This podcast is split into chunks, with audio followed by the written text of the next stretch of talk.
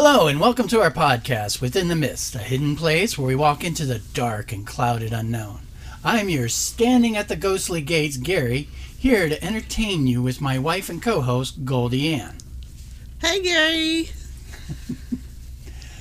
Well, I thought I wanted to start with our humor of the week, Goldie Ann. So, where do ghosts. Okay, wait. Question. Humor? Yes, I am a very, very funny individual. Okay. Go.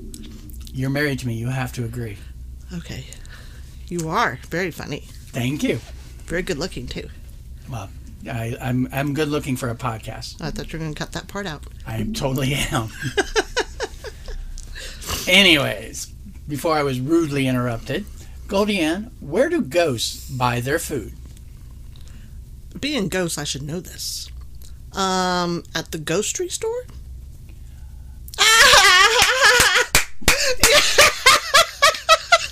you failed! You failed! I won for once. I won!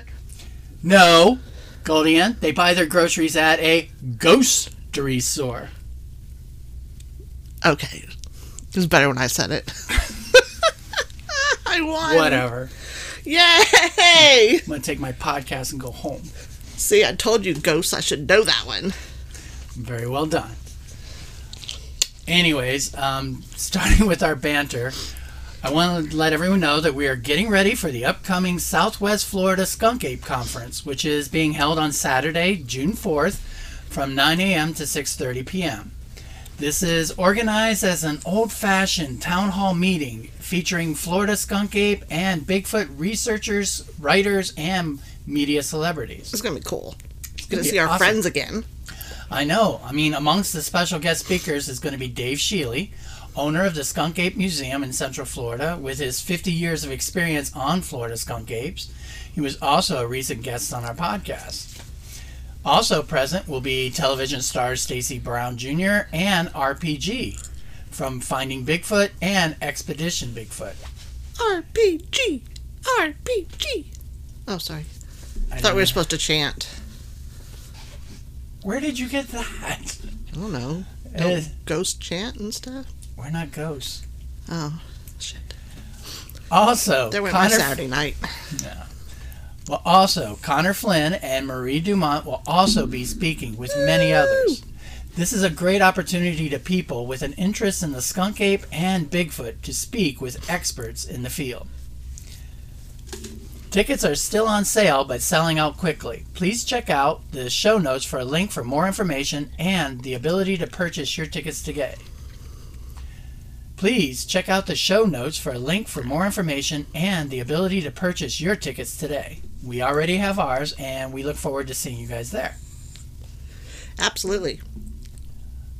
Now, uh, as a disclaimer, today's episode contains stories about murder, body Yes. desecration, and ghosts, so please be forewarned. My favorite. Yes, and why I'm sitting over here frightened. we are storytellers who have gathered information on some of our favorite mysteries to bring to you. We don't attempt to scare our listeners on purpose. Well, maybe just a little. Listener discretion is always advised. So now, if you're ready, let's take a walk within the mist. Located on the shores of St. Augustine, Florida, is a Spanish fortress which has survived centuries of bloodshed and violence. So much so that it may have become a focal point to attracting paranormal activity Yes. and groupies like my wife. We've been Today, there. today we will talk about the multiple spirits that roam the walls and the grounds of the Castillo de San Marcos. so, as you were saying, we have been there, Yes, we have.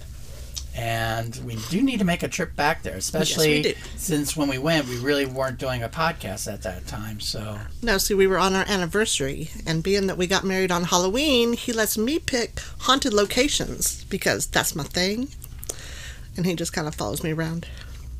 So that was our first was haunted St. Augustine. yes, and so well, St. Augustine had, does have the reputation of being the most haunted city in America. Because of its long time existence. Yes, we even got to stay in a haunted bed and breakfast. Exactly. In, in fact, uh, St. Augustine and the Castillo de San Marcos has a very long history. It was founded in 1565 by Spain and is the oldest continuously occupied settlement in the United States. This occurred 42 years before the English colonized Jamestown, Virginia, and 55 years before the Pilgrims landed at Plymouth Rock. Nice. So St. Augustine is a very old city. On September 8th of 1950, 1956.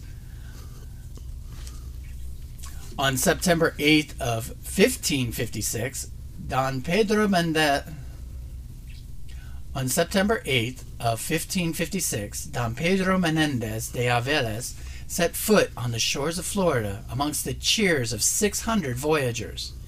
He had been instructed to create a military establishment in order to prevent the French from invading on Spanish interests in the New World.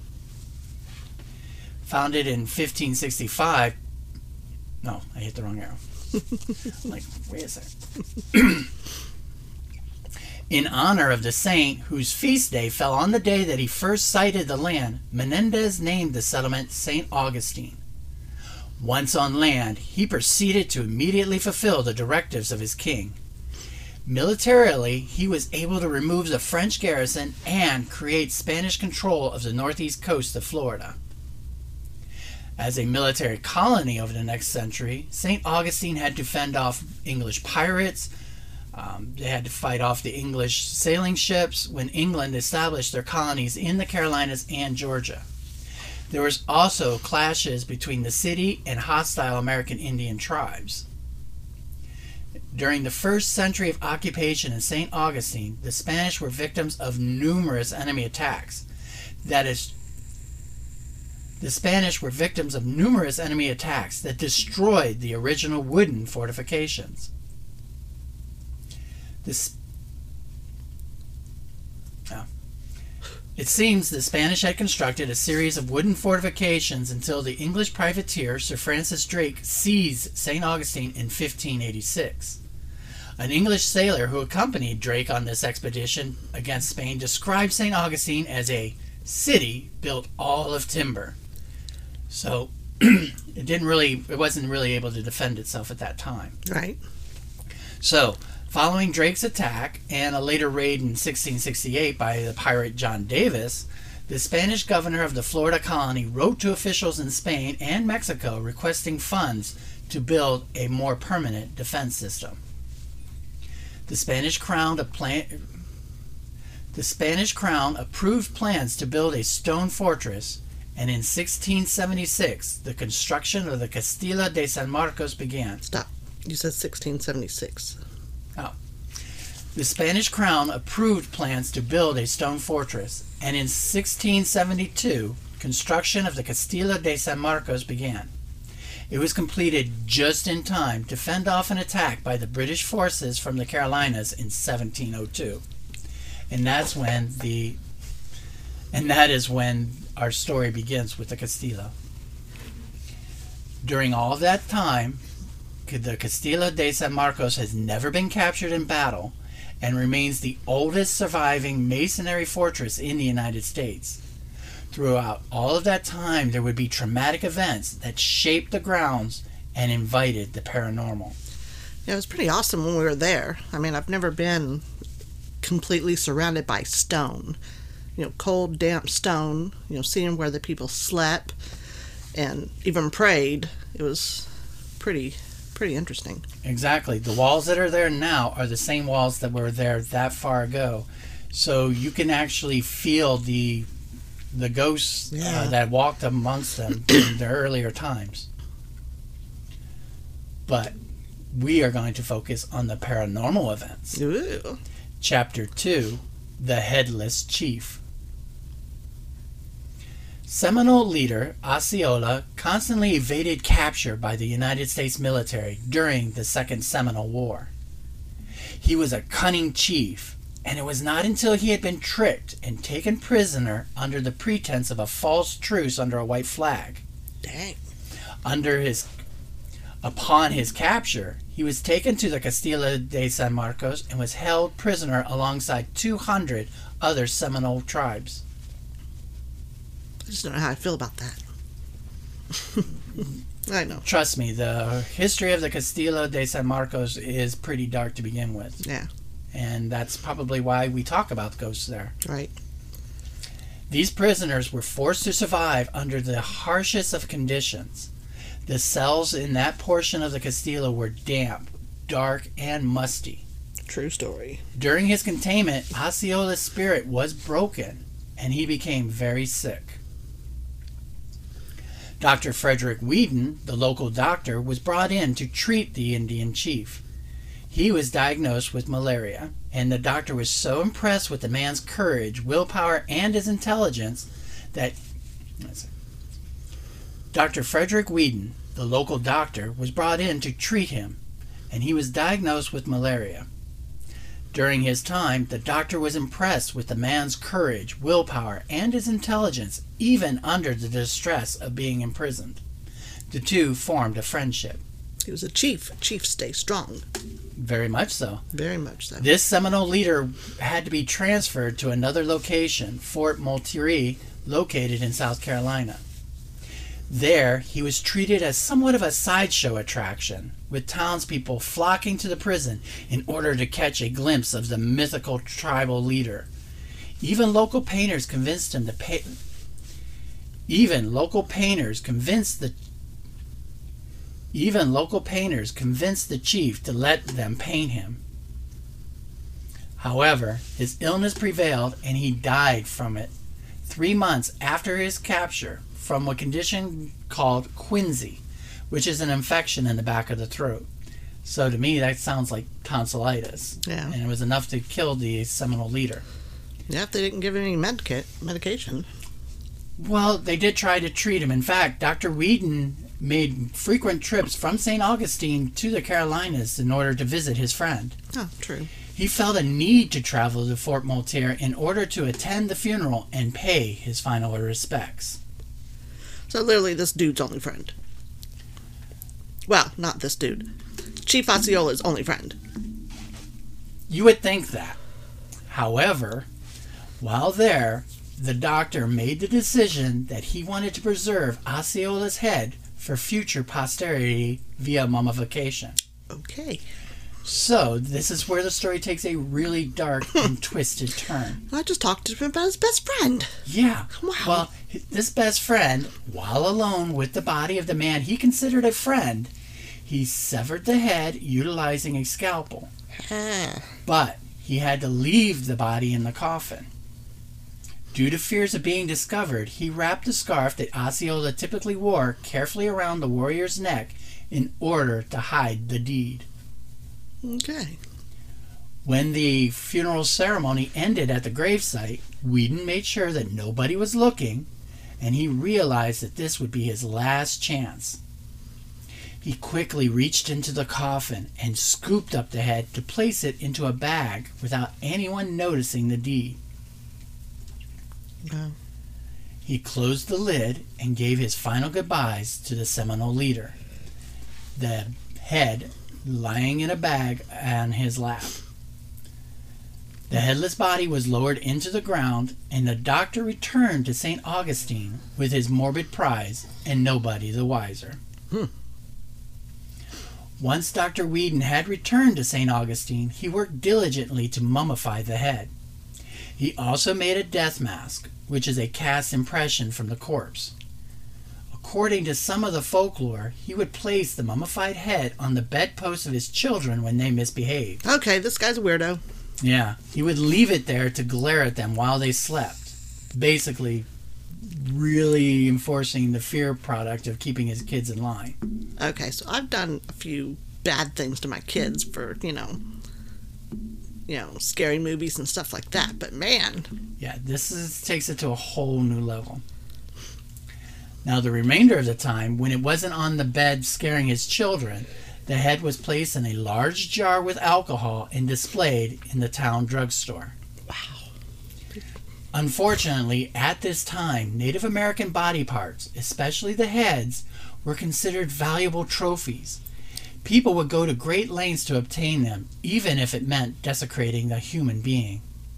The same type of people who flocked to see the man while he was a prisoner in jail would also travel to the drugstore to see the preserved head. Man. So this, This is horrible. brave, yeah, this brave tribal leader is now a sideshow attraction in a drugstore jar. Someone's getting haunted. Well, the head would eventually pass from Dr. Weedon to his son-in-law, and then on to a physician in New York. The physician decided to donate Osceola's bodiless head to an exhibit at the Surgical and Pathological Museum of New York. While there, the museum was destroyed by a fire in 1866. hmm It was never officially verified, but it was believed that Osceola's head was destroyed with the museum, Well, I mean, if it was sitting in alcohol, probably. Or it may have been stolen before that time. And set on fire. dun dun dun. Exactly.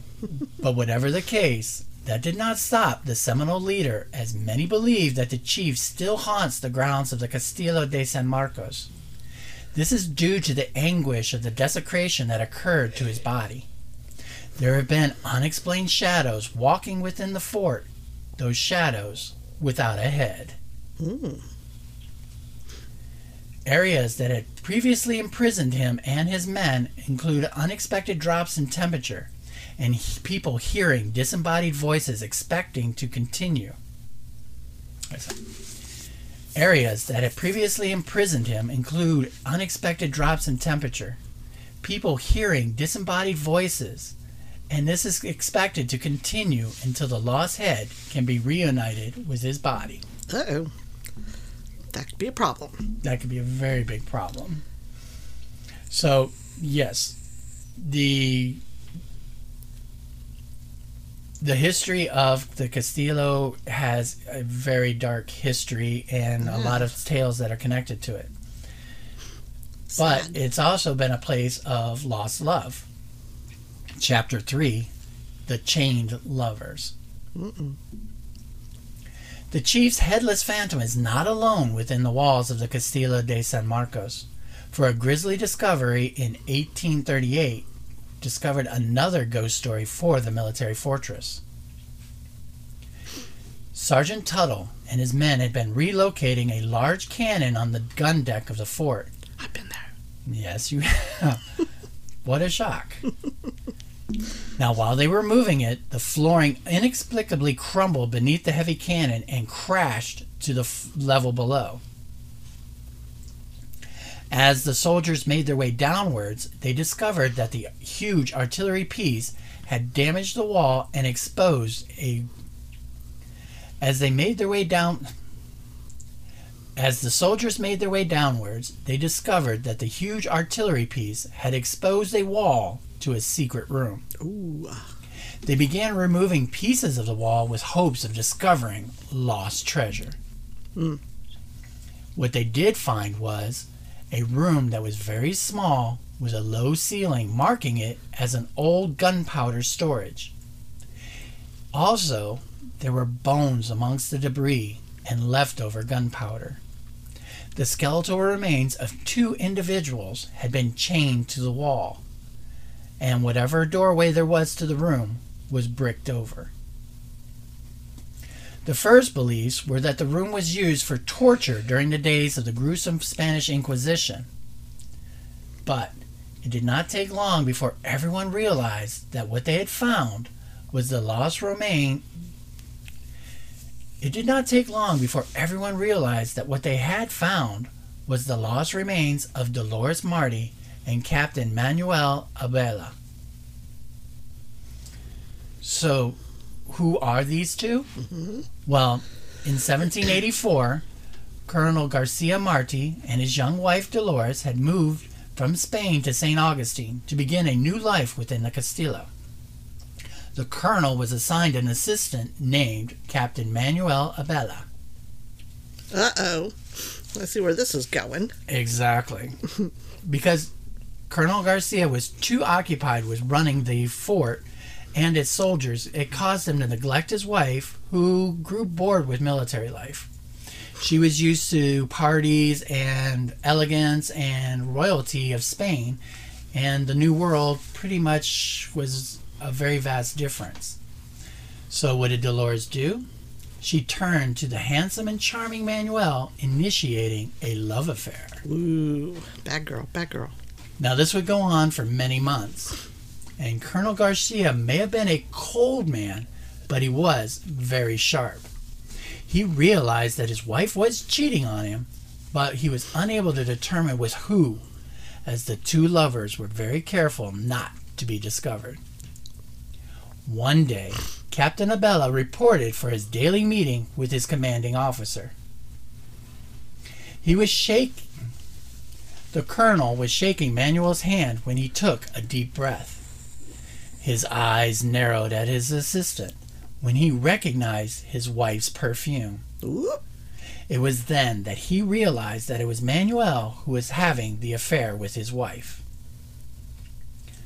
On the next day, both Captain Abella and Dolores were missing. People began to ask questions, and the colonel claimed that his wife had taken ill, though she had never shown any signs of being sick. He reported that she was returning to Spain in order to live with her aunt, home to recover. now, regarding the location of Captain Abella, the colonel claimed that his assistant had been sent on a special assignment to Cuba. Mm-hmm. The men of the fort were confused as they felt that the captain would never have left without saying farewell to his fellow soldiers. The colonel was never questioned any farther regarding the two. Although there were whispers and rumors, the case of their disappearance was never solved during Colonel Marti's lifetime. Now, almost a century later, the remains were found locked away in that tiny dark room. The truth was exposed. Colonel Marti had kidnapped the couple and locked them away within the walls. The two were left to starve to death behind the walls of the Castillo de San Marcos. People can still smell the sweet, flowery perfume, and they can feel as though they are being watched as they are touring the Castillo. Once you smell the strong perfume, the hairs on the back of your neck will stand up, leaving you with chills of having encountered their restless spirit. There have even been reports of a female ghost or an apparition that has been seen walking along the walls of the Castillo, as the forlorn spirit of Dolores Marti may still be haunting within the walls, looking for her lost captain. Aw. Serves her right. Sorry. So, no pity for the two? No. And the colonel didn't overreact by locking them up in a room, chaining them to a wall, and letting them starve to death? Sign of the times. Sorry. I'm not saying anything. I'm just glad that uh, I'm, I'm better behaved. Good boy. Thank you. so now we have uh, multiple stories that involve uh, terrible activities. There are other ghosts that do roam the Castillo. They are known as Chapter 4 The Shadow Guard. Now, unfortunately, not all shadows can be explained. There have been folklore connected to the Castillo that involve an unidentified ghostly figure who haunts the fort. It is said that he can be seen while on the top portion of the fort's wall. If you look down, there is a shadow figure that walks across the drawbridge below. The shadow is of an average sized man, but a brisk walker.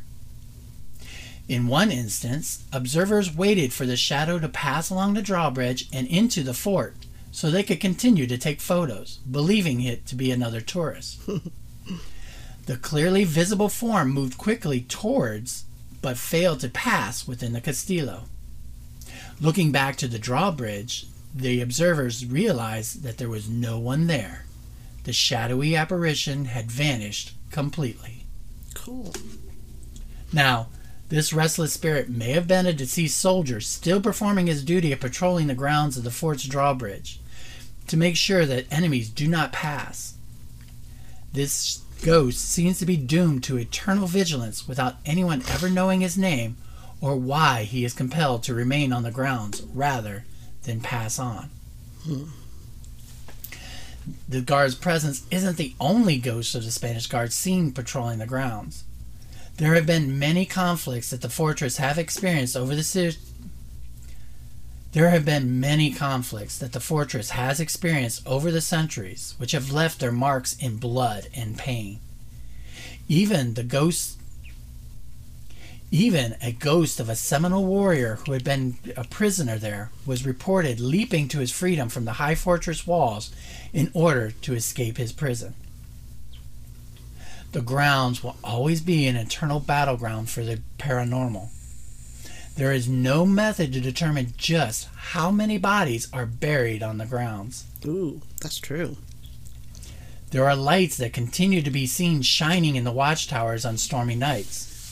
As Florida has a long history of suffering with hurricanes, the fortress was expected to provide warnings and protection against some of the deadliest storms to strike the Florida coast.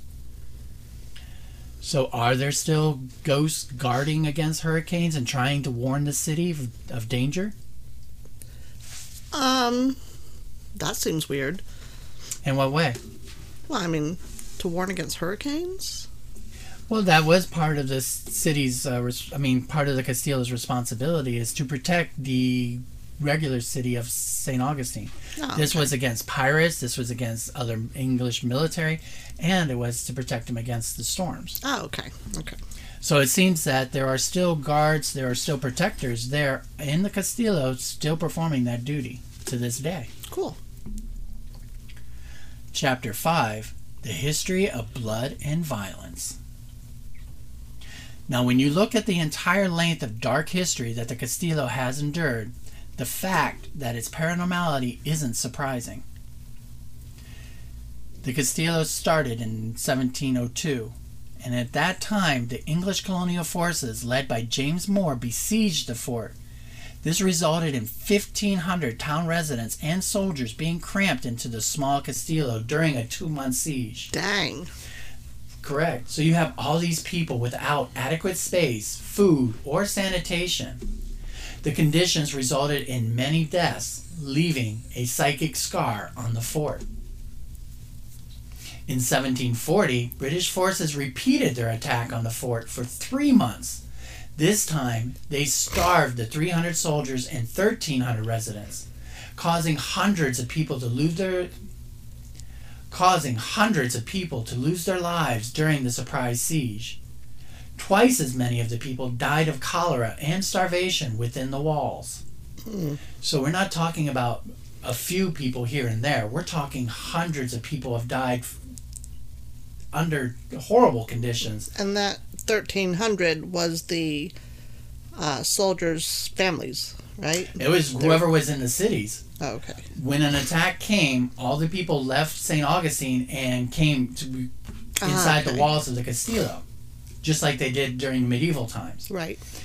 And the Castillo was able to protect them, but the people were trapped there without food, without medicine, without proper sanitation, and they were there for three months, Yeah. basically slowing dying, slowly scared, you know, trapped. Dang. And the Castillo had to hold all that in, and might still be holding it in. The Castillo had been nicknamed by the United States as the Swamp Fox for almost 10 years because it had to repeatedly fight off roaming bands of pirates. Swamp fox. That was the name of the Castillo at one point. Huh. They called it the Swamp Fox just because So it was a kept foxhole? it kind of was against pirates. Now, we already mentioned how the fort was used as a prison for Native Americans. These prisoners were held in horrible conditions, and many died within San Marcos. Among these captives were Chief Whitehorse, Graybeard, and Howling Chief Howling Wolf. Ooh. Approximately 491 Apache were held prisoner there, Oh. with more than a third of the men perishing without any justice. Wow. That's horrible. The place has been housing a lot of misery. Due to the construction of the fort with what's called coquina, a substance of crushed shells, cannonball. due to the construction of the fort with a substance called coquina, made of crushed shells, cannonballs that are fired into the walls of the fortress were unable to destroy the walls. Instead, they would rather instead they would rather become trapped within the walls. Yeah, we saw some of those. Exactly. So this violence, this attack, this war would basically hit the walls and stay there. Right, So the Castillo felt it forever. right. Therefore, even the walls of the Castillo hold on to the violence of wars through centuries. Uh, It actually does feel like a cold and miserable place. It has a negative feeling. So if you tally up all the pain, the bloodshed, so if you tally up all the pain and the bloodshed, the Castillo de San Marcos has had dozens of wars under five different flags. It's faced untold hurricanes and uncountable pirate raids. There has been the bloodshed of military and civilians, horrible prison conditions, and is the location of some terrifying ghost stories. Putting all that together, there's no surprise that this is a Paranormal hotspot. very much, and we'll continue that way within the walls of the Castillo San Marcos. You're making me want to go back. I knew my describing how terrifying the place could be would attract you to go back. Oh, yeah. Now, I did try to find some movies, like I always do for our episodes, but there isn't any ghost story movies that involve the Castillo, though I really think there should be. I did find that, although not a ghost story, Netflix produced a film entitled Montford, the Chickasaw Rancher.